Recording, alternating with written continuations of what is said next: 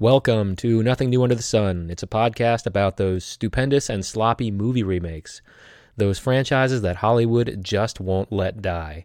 On today's episode, we're going to talk about The Magnificent Seven. I'm one of your co hosts, Dave, and this here, as always, is my co host, Mike. So, what's new today, dude?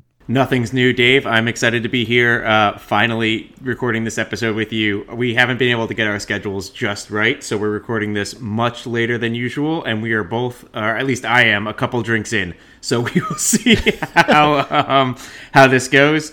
But I might have had a uh, margarita with dinner. You know, I, I'm on my second Paloma right now. Nice. So, um, let's let's just dive let's dive right into the uh, the Seven Samurai. Seven Samurai, 1954. Have you ever seen this movie before? Never. Um, and I was surprised at just how super duper long it is. Like it has a uh, it has an intermission, like uh, Lawrence of Arabia, right?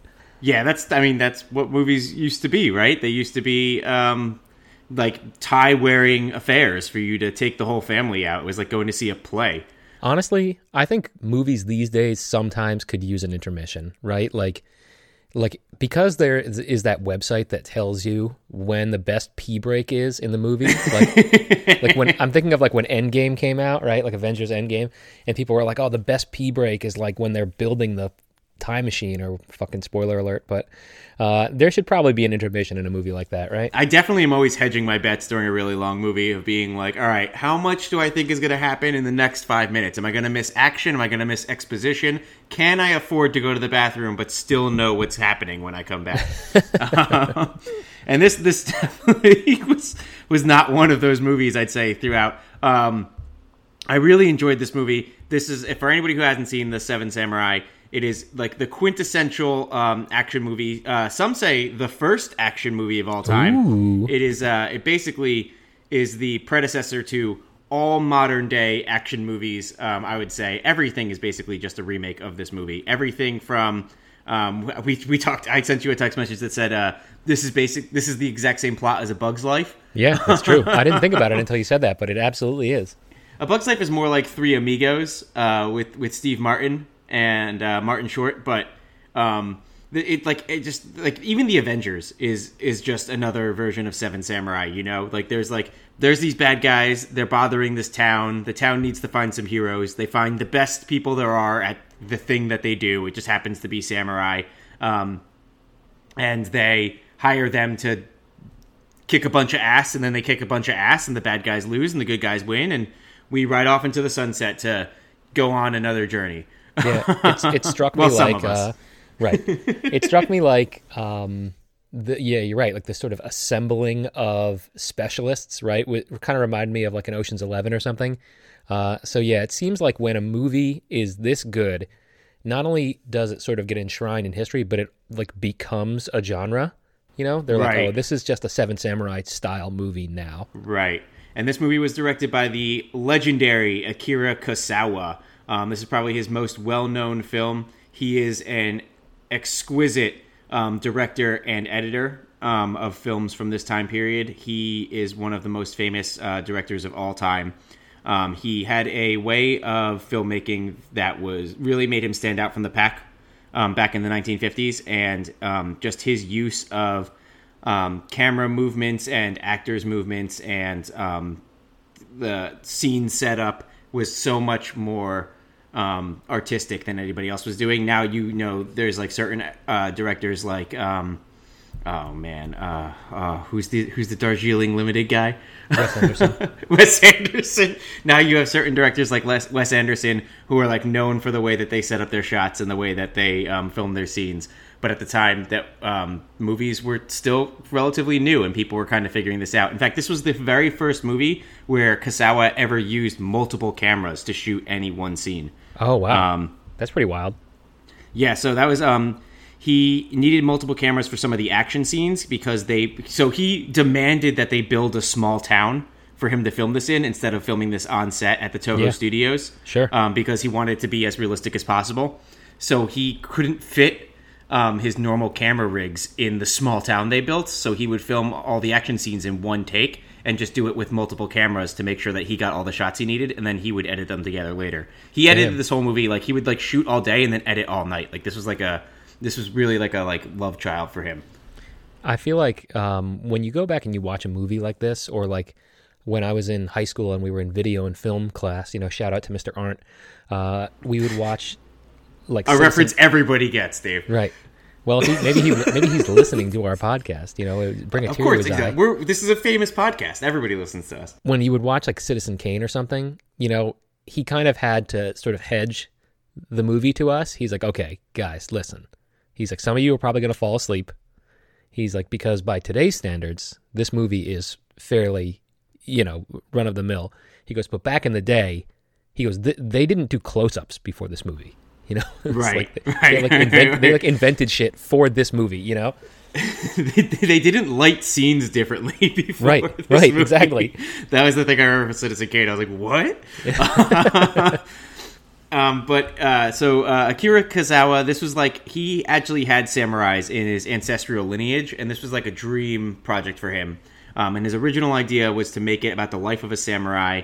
Um, begin just like, and I would have loved for him to just make this movie. This sounds awesome. Just like a movie, it's a samurai. He wakes up in the morning, he eats breakfast, he goes to his master's castle, um, and he just goes throughout his day doing samurai stuff. And then at the end of the day, he makes a mistake that's so egregious he has to go home and kill himself to save face.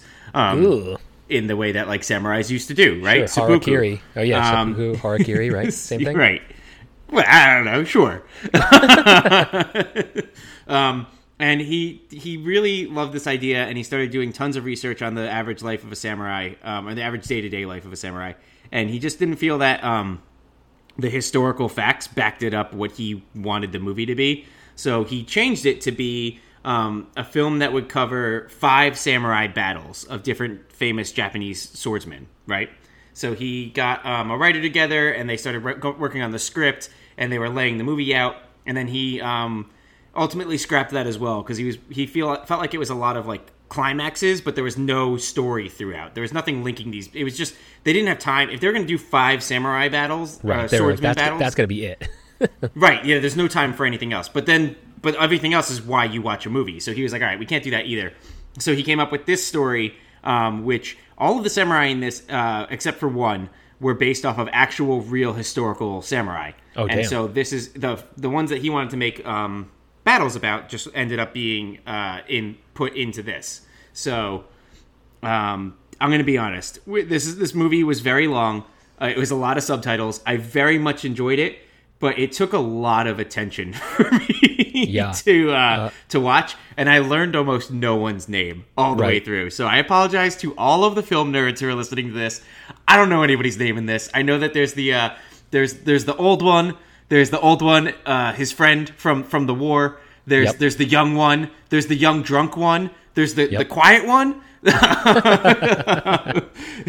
Sneezy, there's Dopey, uh, there's Doc and Bashful. That's Um, right. yeah, I but, actually uh, had to have like a little name key. Like I had to have like a little like um, list of the of the people written down um, because I was kind of starting to like lose track. Um, you know, I, I think um, it's not shameful to say that this movie is is fucking long. Right? It's three and a half hours long. It's That's- very long. that's fucking long.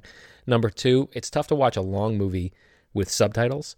Uh, it's tough to watch a long black and white movie with subtitles, and it's tough to watch a long black and white movie with subtitles from 1954 because a lot of stuff has evolved since from then. Japan.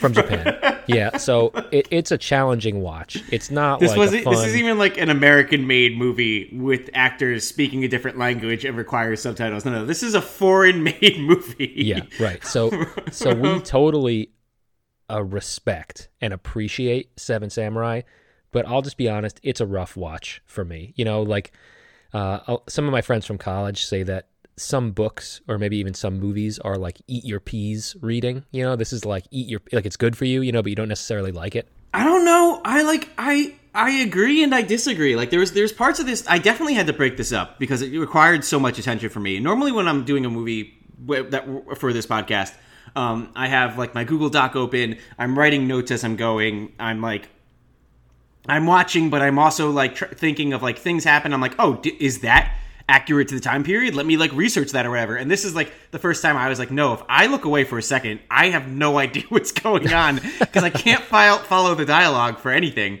Um, Yeah, it's also so I just had to like sit and stare at the television, reading the subtitles intently. So I actually had I had to break it up. It was a lot, but I really liked everything that I saw. Like there was no part of it that I felt was like a slog. Like there was no part of it that was like um, unenjoyable or I, I don't. It has a hundred percent on Rotten Tomatoes. Oh, that I don't know low, if I huh? would give it. I mean, yes, I don't know if I would say it deserves a one hundred percent. Um, but I, I, I think it's great. Like, I would definitely suggest sitting down and watching this if you have the the patience to sit down and read subtitles for three and a half hours. It is very long. I think they could have uh, cut some stuff out. I mean, it's made in the fifties. I don't know, um, but like I get why the the uh, Magnificent Seven versions um, condense the story down a little bit, but I mean, what do you? This is, I mean, this is this is the pre-Avengers world, right? We each of these seven samurai didn't have their own movie before this. We have to Right. introduce them and set them up. This wasn't the samurai verse. The, this wasn't the, the crossover. Samurai-verse. The The epic Kusawa crossover event. The Kusawa verse. This was this was the eighth movie in uh, Akira Kusawa's uh, samurai verse, and after he set up each individual character, um, no, this is this is it. We only have this one movie to set up everybody, and they have to they have to matter. Like you have to care about them by the end because spoilers, they all die. So like they, they- we don't care about who they are, and we can't even tell them apart. Like what is what is the movie even? You know? Yeah. Um, I, I definitely if like, anything- I, I feel the pressure uh, because now we're like a movie podcast, capital M, capital P, movie podcast. Uh, that I have to be like, this movie was uh, it's a Whoa, seminal classic. we are we are a film history podcast. All right, it, that makes actually makes the point I'm about to make even more hurtful. uh, that because we are a film history podcast, uh, I have to be like, this was the greatest movie I've ever seen. Of course, it's a modern classic. uh, man, I I feel like I have to do like ten hail marys to be like, I you know, I just didn't really do it for me. Like I appreciate that it was a contribution to the art form and stuff, but I would never watch it again. No, No. I don't know if I would watch it again. It would take a lot. It's just it took so much energy for me to like sit and watch um, and and read const- constantly just read the subtitles. Subtitles was the biggest thing. If I could put this on and like just have it play and like pay uh, three fourths of an attention to it, like I, I'd watch this again. Right. You know. Right. Um, it just took it required so much um, attention from me to sit and read all the subtitles and and watch the film.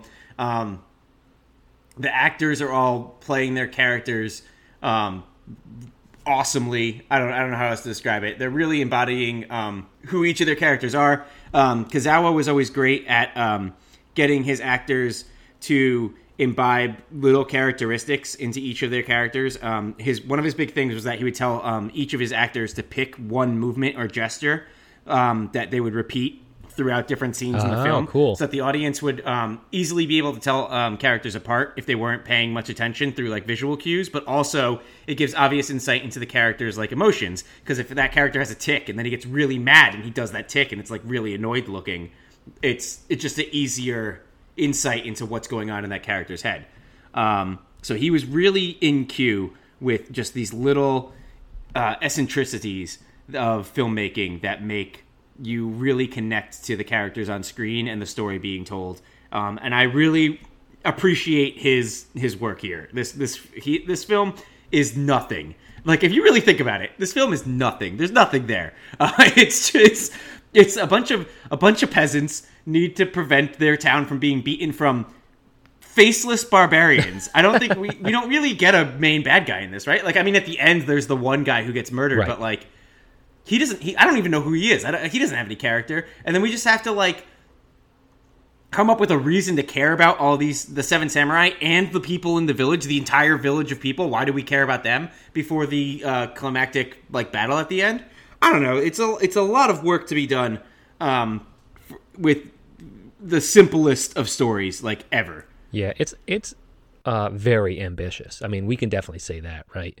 Like the scale of the sets and the battles. You know, like they really burned down those houses in the background in the last hour, right? Right. You know, like this is so wild. They had to shoot down, uh, shut down uh, production because they couldn't get enough horses at certain points during filming. They had a shortage of horses. yeah. So that would be unheard of today. it, yeah, it really feels like you know they were trying to do something uh, very epic and awesome here, and they definitely succeeded. I mean, it, it's pretty impressive, you know, for 2021. This is let alone- George Lucas's favorite film of all time. Right. He's the Star Wars guy. Yeah, and so he so he knows, and I don't know. You know, my my role on on our amateur film history podcast is I'm the guy on this podcast that hasn't seen anything and doesn't know anything about movies.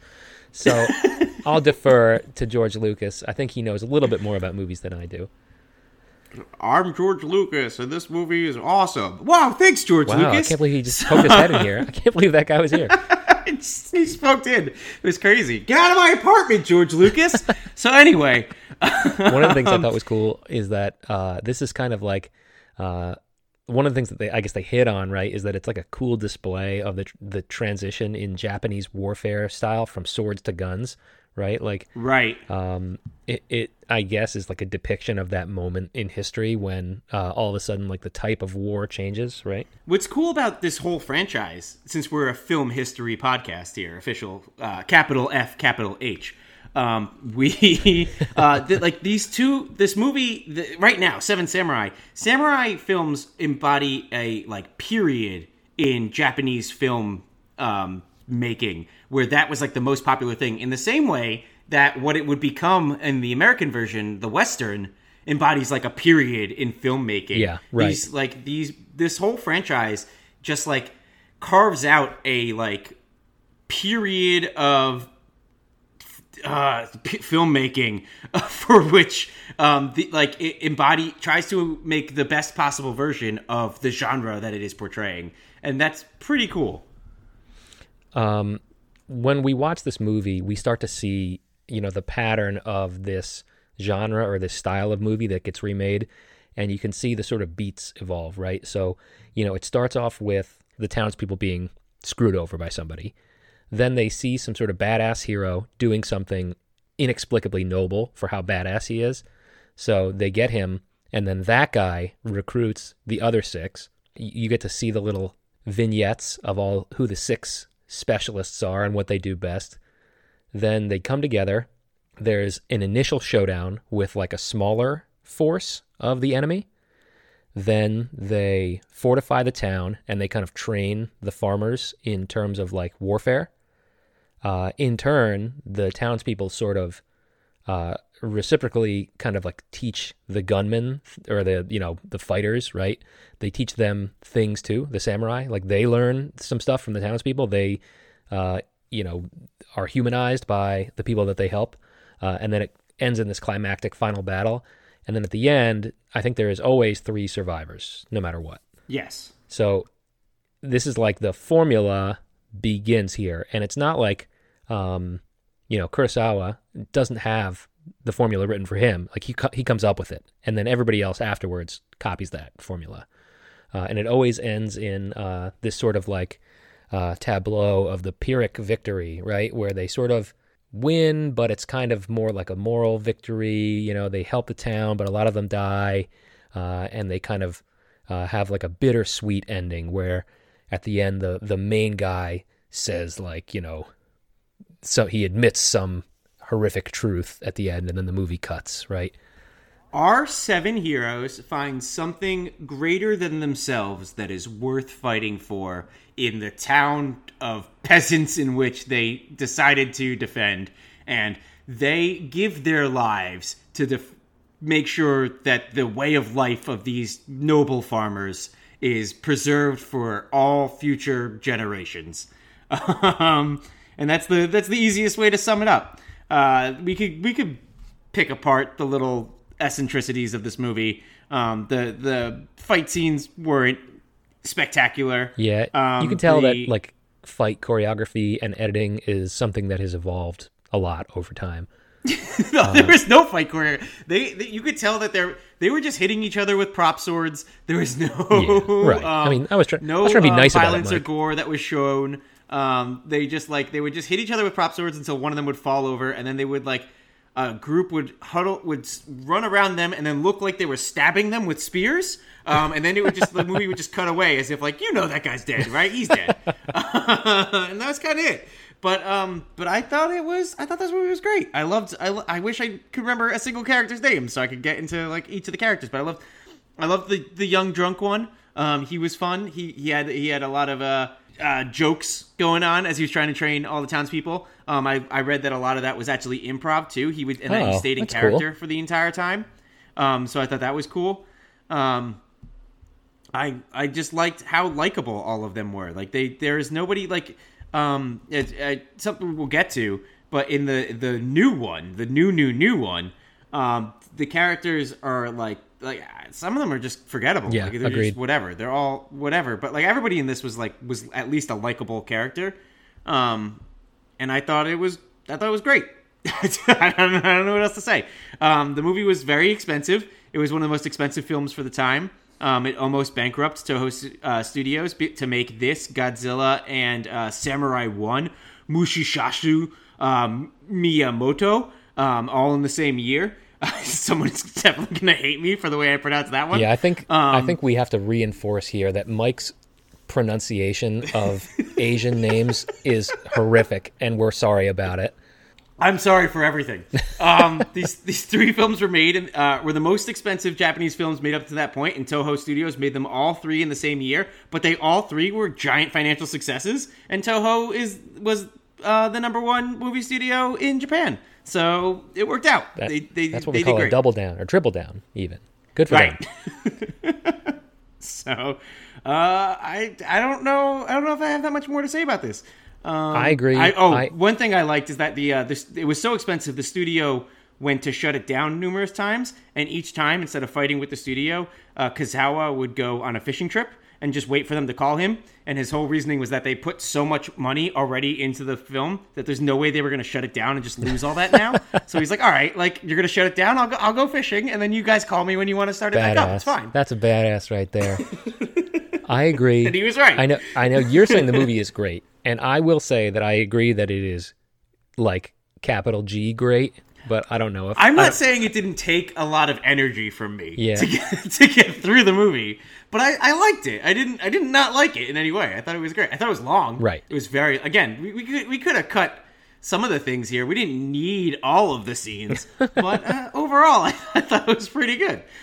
Not hundred percent good. I don't agree with Rotten Tomatoes, but you know, pre- it was pretty good. You heard it here first. Nothing new under the sun says Seven Samurai is pretty good. It's pretty, it's pretty good. It's all right. It's a good. It's an all right movie. It's a good movie. It's it's uh it's all right. So we we were going to get into the fact that it's remade into the Magnificent Seven, um, but I heard that there is actually a Japanese remake of Seven Samurai called Thirteen Assassins. Uh, our buddy Frankie texted to tell me that, and I said, "Well, listen," I said, "I've already watched like enough." Uh, a group of dudes defend a town movies this week, so I'm definitely not watching that. But did you hear about that movie? I've I've not heard about that movie, but right. uh, am I surprised? No. It's Right. it's again.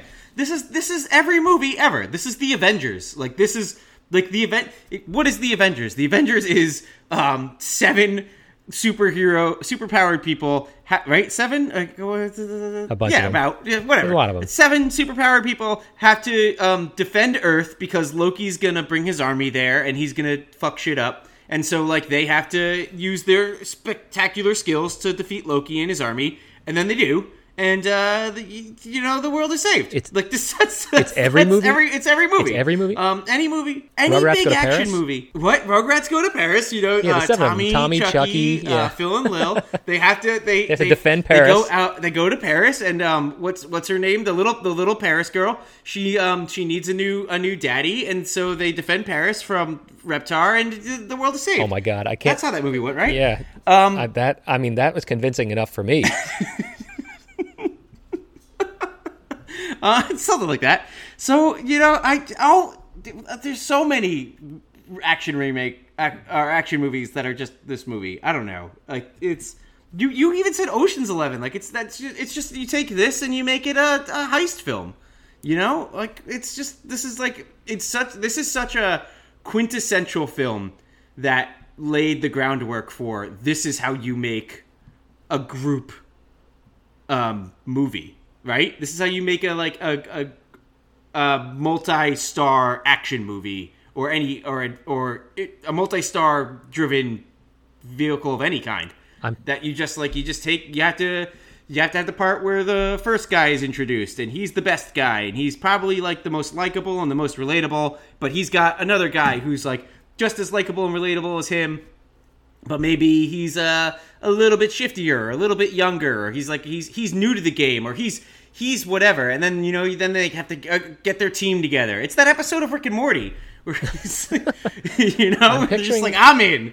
I'm picturing some sort of Like, drinking game, kind of like Six Degrees of Kevin Bacon, where you name a movie and you say, okay, how is this the Magnificent Seven? Or how is this the Seven Samurai? It's it's every it's every um uh, Fast and the Furious movie. We just keep adding new people, right? You just it's it's that now we add that last guy that we fought in that other movie because he's an he's an interesting notable character. We're just gonna add him to the team because we need another guy on the team. Like it's this, this that's how this that's how movies go now. They just remake the Seven Samurai over and over. It's a lucrative, uh, a lucrative opportunity. I don't blame them. So how do we get from Seven Samurai to Magnificent Seven in 1960? Um, I couldn't find a like specific jumping off point. I mean, it's eight years. Seven Samurai was I know it was um, brought to the U.S. It didn't make a ton of money in the U.S. Unfortunately, um, its opening weekend in U.S. was in the U.S. was only fifteen thousand dollars. Wow. Ugh. Or I guess six. If I round up, if I round up, it's it's sixteen thousand dollars. So we'll go we'll go with sixteen thousand dollars. Yep. Its overall gross in the U.S. was three hundred and eighteen thousand.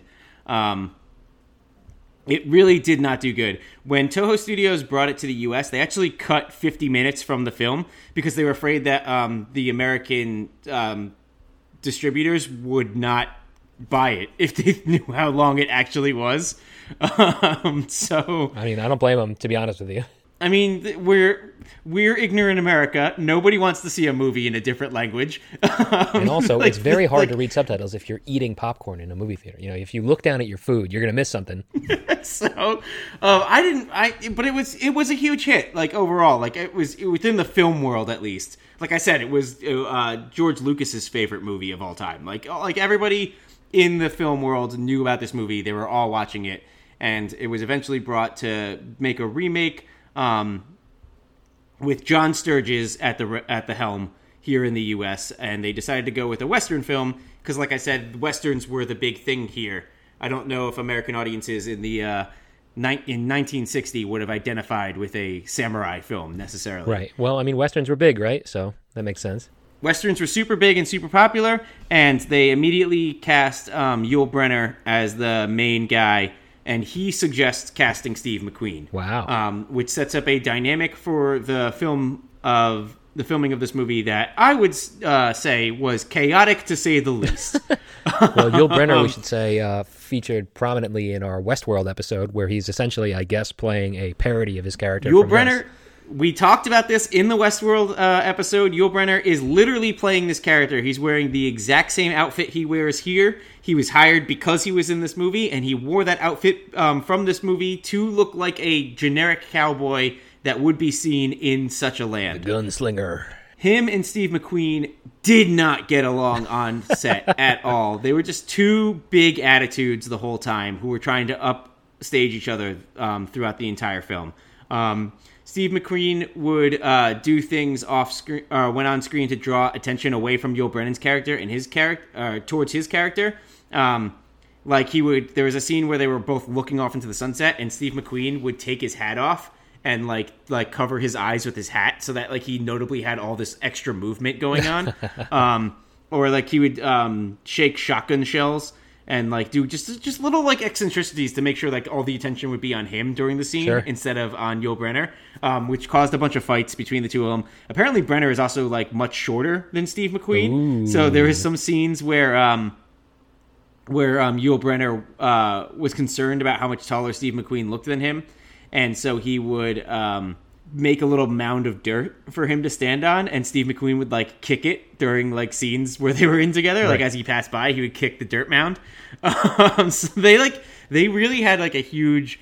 Uh, uh, battle between each other going on, which which um, went out to all the other actors in the film. Uh, the one upmanship between Yul Brynner and Steve McQueen spread to all the other actors, where they started all the actors started pulling stunts during scenes to get their audience's attention. And um, John Sturges like like was so upset about how he lost control of the cast and didn't understand what was going wrong. It was just because all these big personalities like couldn't stand that like one of them might get draw more attention than the other during the scene. So Can't have um, that. Got to go into a- business here's for yourself.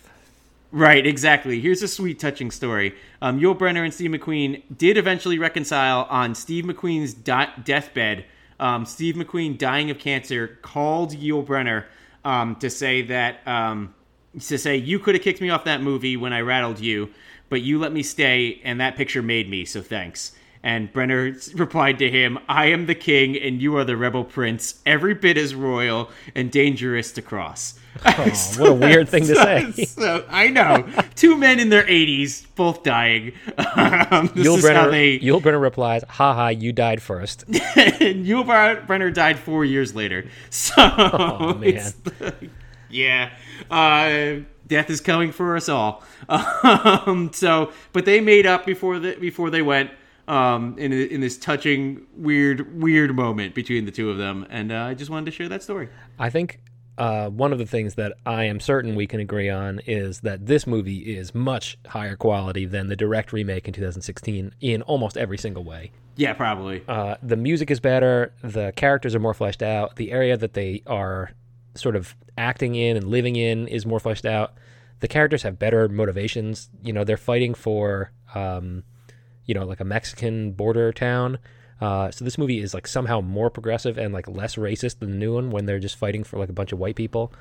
Uh, it's easy to compare this one and it's like in all of our mov- all of our uh, episodes for the most part we're doing direct remakes of each other right it's it's always easy to compare something that's an actual remake like it's difficult to compare the new remake to Seven Samurai. Oh, yeah. I mean- there's almost nothing in common between the two, other than all the bullshit I said before about the story being the exact same. It's like a game of movie remake telephone, right? Like they go from like Right. Seven Samurai to Magnificent Right. 760, and then Magnificent Right. 760. They're like, okay, we'll take some of the good stuff from that, and we'll turn it into like Chris Pratt does silly stuff in 2016. Right. Um, the new Magnificent Seven, or I guess I. Uh, uh, this is so tough. The 1960s Magnificent Seven, the new Seven Samurai, um, versus the new Magnificent Seven, the uh, uh, 2016 16. Seven Samurai. Um, are is a huge gap on Rotten Tomatoes between their score. Um, the original having a 89% and the new one having a uh, 64%. Right. So audiences did not like the new one compared to this one. I didn't hate the new one, Um, I don't we'll know if I'd say it's like the biggest gap in quality. I don't know if I uh, uh, agree that it deserves to have that much lower of a score than the original. Um, but it's it's definitely better than the new one. It's definitely sure. better. It, I didn't hate the new one. Like I didn't think that the new one was dog shit. Like it was entertaining. No, it was all right. Yeah. it was it was it was it was inoffensively okay. Yeah. We'll, we'll get into Right. it, but No, this like, but this movie fine. this movie I legit really liked. You know, um, all the characters uh, I thought were just great, and they just had like uh, touching motivations. Uh, the kid that I especially liked was uh, the kid who plays Chico. Right, he's kind of like the one who uh, is the uh, super dramatic. Like they call him like the hot blooded trick shooter. Uh, the guy who looks like Dave Franco. You know what I'm talking about? Yeah, and, and a lot of listeners know who that guy is too. yeah, uh, he he did a he did an excellent job. Um, you he obviously was the uh, the young drunk one of, of the Seven Samurai, uh, the equivalent. Um, he immediately as he comes in that he has the the very similar scene where he comes in real drunk and he challenges the the main character in this film. It's Yul Brynner Yep. Um, to a to a shootout because of his his honor has been disrespected, um, and then eventually ends up teaming up with them. He, uh, all of the all of the the gunmen in this movie do a great job. I feel like this movie got me. I don't know if it was just the language barrier and the um, uh, I don't know the the tradition barrier, the the, the fact that I'm a I'm a white American during um, t- 2021 and not a uh, Japanese um, farmer during 1958. But I really felt more connected to the people of this town Sure, of course. That's um, understandable. than I did in the original. Yeah. Um, there's the one scene where um, the one guy from the town is with Steve McQueen and he asks him if his hands always get sweaty Yeah. before a fight. 'em. Um, that scene was so relatable to me. Like I, I've done um, I've never been in a in a shootout, but, I've done, I've done Oh, no? plenty of of. no, no, no. Uh, disclaimer here, everybody. Mike has never been in a shootout with anybody, but um, I have done. I, I, you know, I'm I'm a snowboarder. I, I do I like action sports and stuff. I've done things where like I was it was like a risky thing for me to do, and I've definitely felt that situation before you go where you, uh, as uh, as um as as the great Marshall Mathers once said, my my palms were sweaty, my knees were weak, and my arms were heavy. Could you tell me anything about mom's spaghetti though? I found that I found that scene entire like super relatable. Um, and I uh, yeah, this, this I thought this movie was really good. Um, I liked that we got to know the the bad guy right off the bat. Sure. Yeah, Calvera. We got to Yep. like and know him specifically, not just not just bandits, but this one guy. I agree. That was a huge improvement. It- just him showing up and being an asshole for us to like remember that like that's what the stakes are. The stakes are this guy. I thought that actually the new movie, the 2016 one, did that the best. The new movie actually based that upon a, a real person. Oh, really? Bogue? Yes. And it's in my notes somewhere. We'll go back. One of the things I wanted to say about the 1960 movie is that they have so many badass one-liners. Uh, like when uh, they copy it in the new movie, but he says, uh, "I've been offered a lot for my work, but never everything." Ooh, chills when I heard that. Uh, and then they got the one where he says, uh, "We deal in lead, friend." Uh, that's like a big one in um, in uh, the Dark Tower by Stephen King. That's like they directly lift that line from this movie. I know now. The whole aesthetic of the time is kind of captured in this movie, right? Of what is great about the westerns of this time period. Yeah, absolutely. Which is really funny because we look back on this as one of like the great westerns of the of the time period of the 1960s. But during I this is I I might be wrong here. I, I'd have to do more research. I think this was right when westerns were kind of going out of style because this movie was not a hit when it came out. This movie Really? was not popular. I didn't know that. No, that's that's the thing. That's the one thing that all three of the movies we've covered today have in common is that none of them were really well regarded by critics um, when they came out, and none of them really made any money upon release. Um, this was not a popular movie um, one, when it first was released. It was only like in retrospect as it became like really popular with all the film nerds that it is now looked back on um, with such uh, in such great regard. So uh, everybody go ahead and follow us on Instagram if you would like at nothingnew.show. You just type that into your little Instagram and you'll find us. Mike lovingly maintains that Instagram uh, with posts about the show and also sometimes other posts about things that he cares about. He did a he did a drink pairing uh, one one month, right? I did that for Halloween. Yeah, I don't. I don't know how often. It'll, we'll see. We'll see if I'm feeling fun. Uh, we've got a website. I like to do stuff. I like to do stuff to try and engage you. If you want to go over to the Instagram, um, some people really seem to enjoy what I do. Um, I don't know. It's got uh you know it's it's gotten a pretty good amount of followers now, man. Like uh I logged back in. Like I don't normally, you know, go into Instagram, but I logged back in and I was like, "Oh shit, got some people on there now." Um we've got a website. You know, you can find this podcast, uh, you know, evidently because you're listening to it, you know this, uh wherever you listen to podcasts. Um but if you go on our website, which is www Especially the place where you are listening to it right that, now. wherever you're listening to it, that's our favorite place. if you go to uh, www.nothingnew.show, uh, you can see all the episodes listed in one place, uh, and you can see all the different uh, avenues that we have. Like you can uh, ask your Alexa device to play our show. Pretty interesting. Uh, you can also find us on Patreon. Uh, so if you go to patreon.com slash nothing new under the sun, uh, you can become one of our patrons and unlock exclusive bonus content. Uh, one of the things that really helps is if you tell, you know, a friend or a family member about the show, uh, and especially if you would leave us a review on your podcast app. Uh, again, you know, whichever one you're listening to, that would be great. And if we spoke too fast, you can find all these links in the show notes, the episode description. You just go down there and you can click right on it. Yeah. so, Magnificent Seven, uh, 2016. Um, this movie was a long, long time uh, planned remake um, by MGM and uh, Antoine Fuqua, who is the uh, the director of this movie, um, wanted to make this since he was a teenager. Oh, Um, wow. He was inspired to be a filmmaker after watching two films: this, The Magnificent Seven, and Scarface.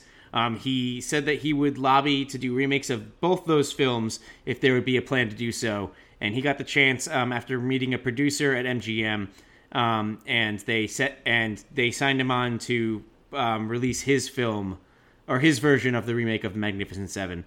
Um, the first two people that he uh, cast in the film were Denzel Washington and Chris Pratt. There you go. Um, he at first was not sure about um, casting Chris Pratt, but after um, a phone call between the two, where Chris Pratt just out of nowhere started singing "Oh Shenandoah," uh, Fuqua immediately declared that Pratt is just like Steve McQueen and wanted him on the film. Uh, I always say every episode that I watch these in reverse order, you know. Uh, and Mm-hmm. so I watched the you know the new one first, and then I watched the Steve McQueen one, and I'm like, oh, that's what Chris Pratt is trying to do. He's trying to do Steve McQueen. I understand now. Right. Um, other actors who were previously either in talks to star or were approached for the roles. Um, Tom Cruise was appro- was originally um, in talks to star in the movie. Oh, man, for um, but he sake. did not move on for whatever reason. Uh, this would have Keep, been keep fucking Tom Cruise I- out of sure. every remake. Get that fucking guy away from our remakes. Please, I can't. I, I, can't. I don't do even hate. Tom I don't Cruise hate remake. Tom Cruise. Like I like Mission Impossible, but get that guy the fuck out of any remake movie. No, no, no, Dave, Dave. We love Tom Cruise, and we thank the Church of Scientology for all the great things that they've done for us. Uh, but, but please do not remake uh, any more any more movies, Tom Cruise. You're so amazing in all of your original movies, um, and I'm sure that you can let just you're so awesome. You can let somebody else share in the awesomeness. That's right. Of, You don't need this. of You don't need remaking this. these films. No, you don't need this. You you've got you've got that Scientology money. Um, Christian Bale was approached about a role at some point, that's but he turned them about. down. Um, Tom Sizemore was considered for the role of Jack Horn, and Kevin Costner, Morgan Freeman, and Matt Damon were all considered for different parts at some point. Huh. Um, obviously, none of them signed on, Right. but I think the cast we got was pretty good. Pretty fucking good. I agree, dude. Vincent D'Onofrio as Jack Horn, the sort of like hunter trapper bear He was my favorite. Oh my film. god, he was one of a kind. That so he was amazing. From the moment he he gets Oh. on camera, I was like, "Oh, perfect." One thing this version does really, really well is sets apart everyone's fighting style. Yes, absolutely. Um, which in the way that the fir- the other two do not at all. I feel like the you have the guy in, in the in the Magnificent Seven who's like better at knives than everybody, Right. but like in the end, it's just everybody shooting guns. Yep. Like there's no, it's just everybody shooting guns. There's no difference. The the one scene where D'Onofrio goes charging at the guy on his horse, tackles him off the horse, stabs him in the chest a million times, and then goes running after a guy who the other guy had a rifle, and he goes running after him head first into that bar. I was like, "Fuck yeah!" Yeah. Like this guy's my hero. Oh man, it was just He's like a straight up Dungeons and Dragons character in this movie. It's just so fun. He's just such a barbarian. Yeah. He's the the the scene where he's introduced, where he throws that tomahawk into a guy's chest Yes. and just runs down the other guy and beats him to death. Like, Beautiful. It's just he's such a brute.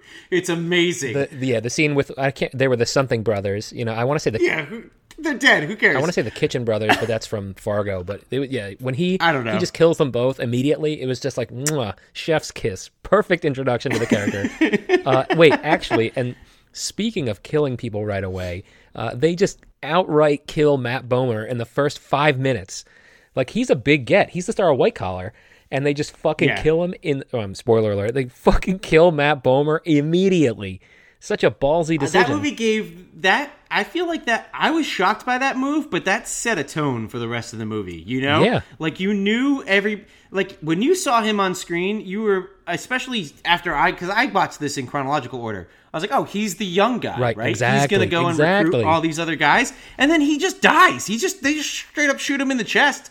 I was immediately like, oh man, like, every, like everyone's in danger. Like you really, it set the precedent for what we were about to um to see, and really raised the stakes in a way that like other action movies don't. It got uh, Um, I- it got Bogue a lot of what we would call heel heat, right? You're like, ooh, he's Right. the bad guy. I get it now.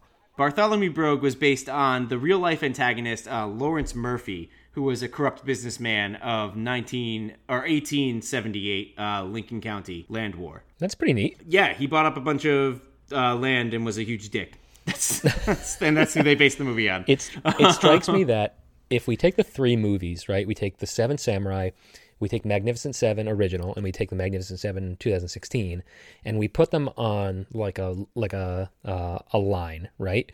Uh, they're a, a perfect gradient from like a serious, well-made capital F film history movie uh, to that isn't necessarily, I'll say again, the most fun to watch to a movie like this, which is like all fun, hardly historical. You know, there's like that one historical fact, right?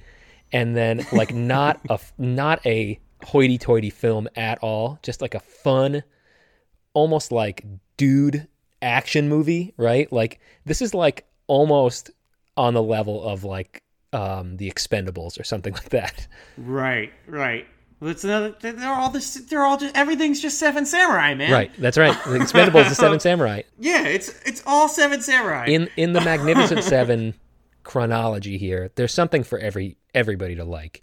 If you're in kind of like a cork sniffing mood, you got the Seven Samurai. And if you're in kind of like a drink a couple of beers, eat a whole pizza mood, you got the new Magnificent Seven. And if you're like, oh, I want to watch something that is rewarding, you got the middle one. I thought this movie was enjoyable. I can't. I I don't know. It seems to have like gotten a lot of hate, and like I guess just because like what do you what do you expect at this point? I mean, really, like you're remaking a movie that is the basis for every movie that's ever come out. Like like. Are, you upset that you're not seeing something super original? Are you upset that you're not seeing something that is like the most action based or the most um, intricate story? Like I don't, I, I don't know what more this could have done. Like I was trying to think of it. I was trying to think of like what this movie could, was really really lacking. And other than just being sanitized for modern day to the point where it was almost like kind of silly, um, I don't know what it was lacking that like the other movies like didn't already have other than just being uh, it's just we're doing it again you know? Honestly i thought it was solid as fuck. Like it's definitely not as good as the middle magnificent seven uh, in terms of almost every metric that you could sort of ob- objectively evaluate it on on paper but it is so fun and it's just like movies are just okay it's okay for movies to just be fun right? Like they don't have to be good movies this is and this is this is a fun film. Um, I will I will bring and it back. And it's actually kind of good. Is is sanitized for Amer- for modern day audiences to a point that is like it starts to stand out. The fact that um the uh the starring cast is so diverse, but it doesn't matter to anyone they come across. Yeah, is almost like outlandish, right? If not laughable. like, um, listen, the people of the 1800s were very racist. Yeah, yeah. let's just let's just say it. I know what you mean. Vincent D'Onofrio also this never came up. Vincent D'Onofrio, it's in, he's introduced as someone who made money scalping Native Americans, and then there's a Native American on the team, right? And, and they don't ever totally like cool come to blows, yeah, right? they're just they're just bros. Like it's just fine. Like yeah, you you scalped a lot of people, probably like a bunch of my like friends and family. It's cool, whatever. Yeah, I um, I, like I said, because I watched the movies in reverse chronological order. I was thinking, I'm like, oh, okay, so they have an Asian guy on their team, and they have uh, a Mexican guy on their team, they have a Native American guy on their team, and the reason is because uh, in you know the 1950s, the 1960s, uh, that was like the quick way to delineate different people. We're like, oh, we'll just get a bunch of people who are different races, but that was totally made for this movie. Like the only they're like different races only for this movie, and there's a part Right. there's a part where Chris Pratt just like straight up makes fun of the Mexican guy for being Mexican and is just like saying all this offensive racist shit. And I was like, oh, okay. They only put that in because that must have been in the original. And they fucking made that up for this movie. like, Honestly, look, I know it's wrong, right? You shouldn't be. You sh- disclaimer, everybody. You shouldn't be racist. But like, it makes sense for these characters to be making jokes like that for the time period, right? It was almost like the fact that that wasn't happening constantly all the time. If this was a Quentin Tarantino movie, I I totally understand what you're saying. I think though this movie was totally fine. It was totally fun and fine to not be historically accurate, right? I think it's to me it stood out a little bit, and I don't know I don't know how you fix that because I don't wish there was I don't wish there was more racism in the film. It just was it just all of them getting together and being so cool with each other right off the bat, and just everybody being cool with them, every everyone they came across. It just stands out a little bit because it's just not only is that not how uh, history went, but that's just also just like because other filmmakers are trying to be historically accurate. That's just not how other films portray this time period. Um, uh, one thing I will say before we move on from this this whole uh, conversation is that that was a choice that Antoine Fuqua made. Apparently, um, when the uh, MGM came to him with the original version of the script, all of the main characters were white, and he was Really? like, "No, I'm not making that movie. That's not."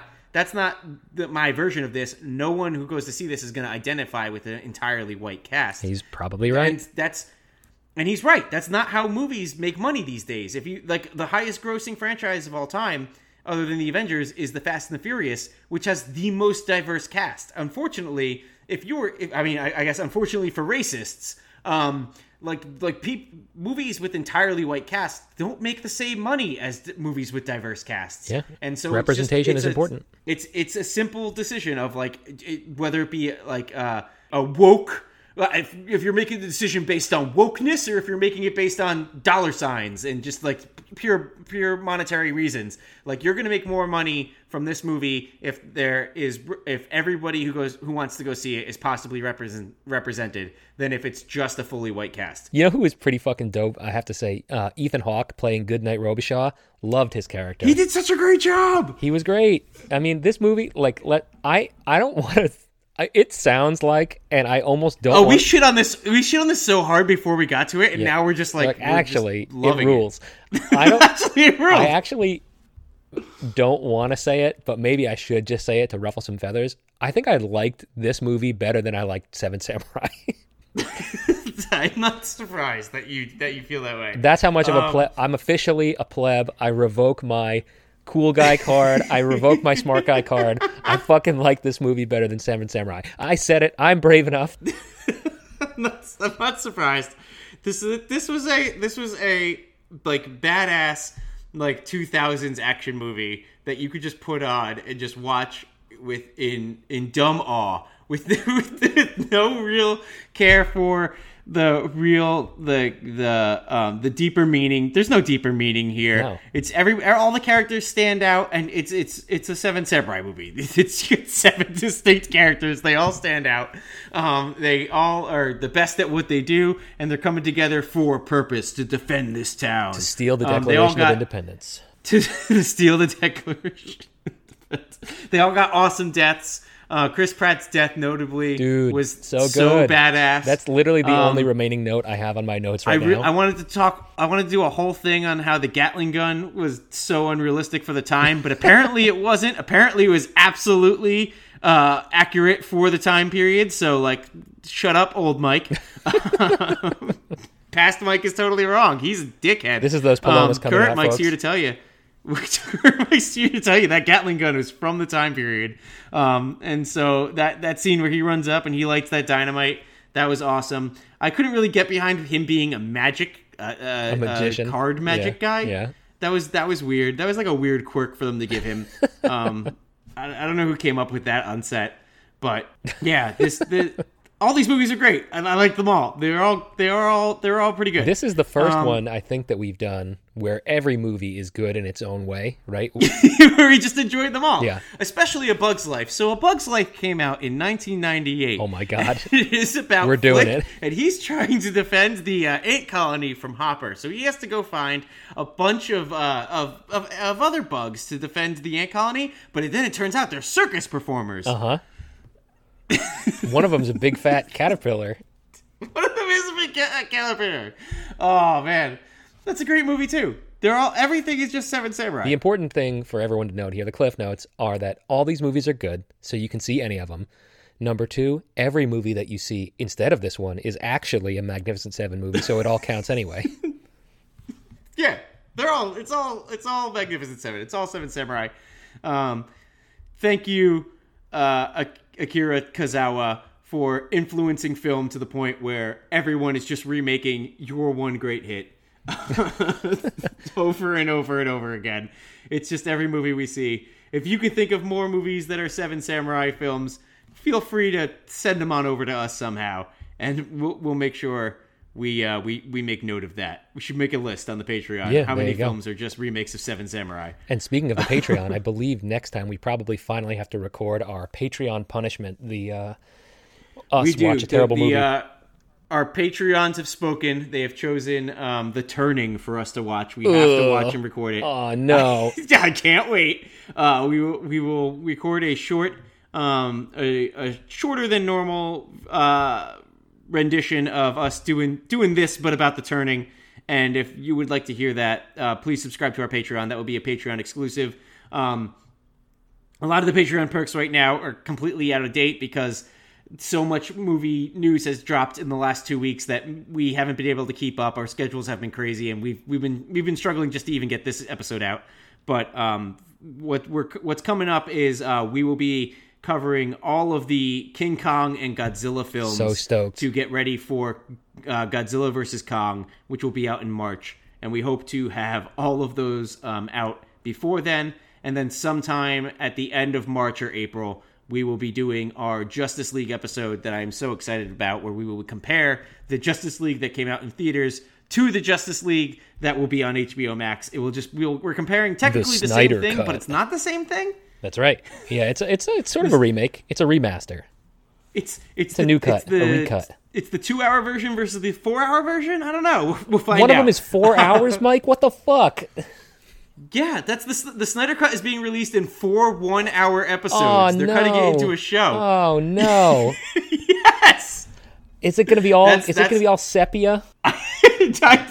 you know what? Jack, Zack Snyder did say in one interview he he wants he really really wants to release it in black and white, but Warner Brothers won't let him. So I guess we'll find out. Good for Warner Brothers. Wait, so if we're doing the turning, does that mean I can delete uh, this file I have called badgrinches.docx? no, no, no, no, no. You have to keep the bad Grinches one. We'll we'll put up another poll in the future. Maybe we'll we'll talk about the uh the, what was it? The Grinch. the Halloween is Grinch night. Halloween is Grinch night. We'll get to it. It's you know uh, eventually down the line we're gonna run out of stuff to talk about, and we're just gonna have to backpedal through uh, all this nonsense bullshit we've gone through. Man, we had too much. We had too much fun recording this episode. Maybe we should drink. Maybe we should drink tequila should do this- before we record every episode. We should do this late at night, drunk on tequila, uh, every time we record. Hell But yeah. uh, well, I wonder if this will be as fun to listen to as it was for us to make. But thank you everybody for listening. Um, our our sign offs are always the worst part of our episode. we never So- know quite so how Dave, to end them. Go, So go ahead, Dave. Come up with a sign up right now. Sign off right now. this episode was magnificent. That's it. Good night, everybody. Bye.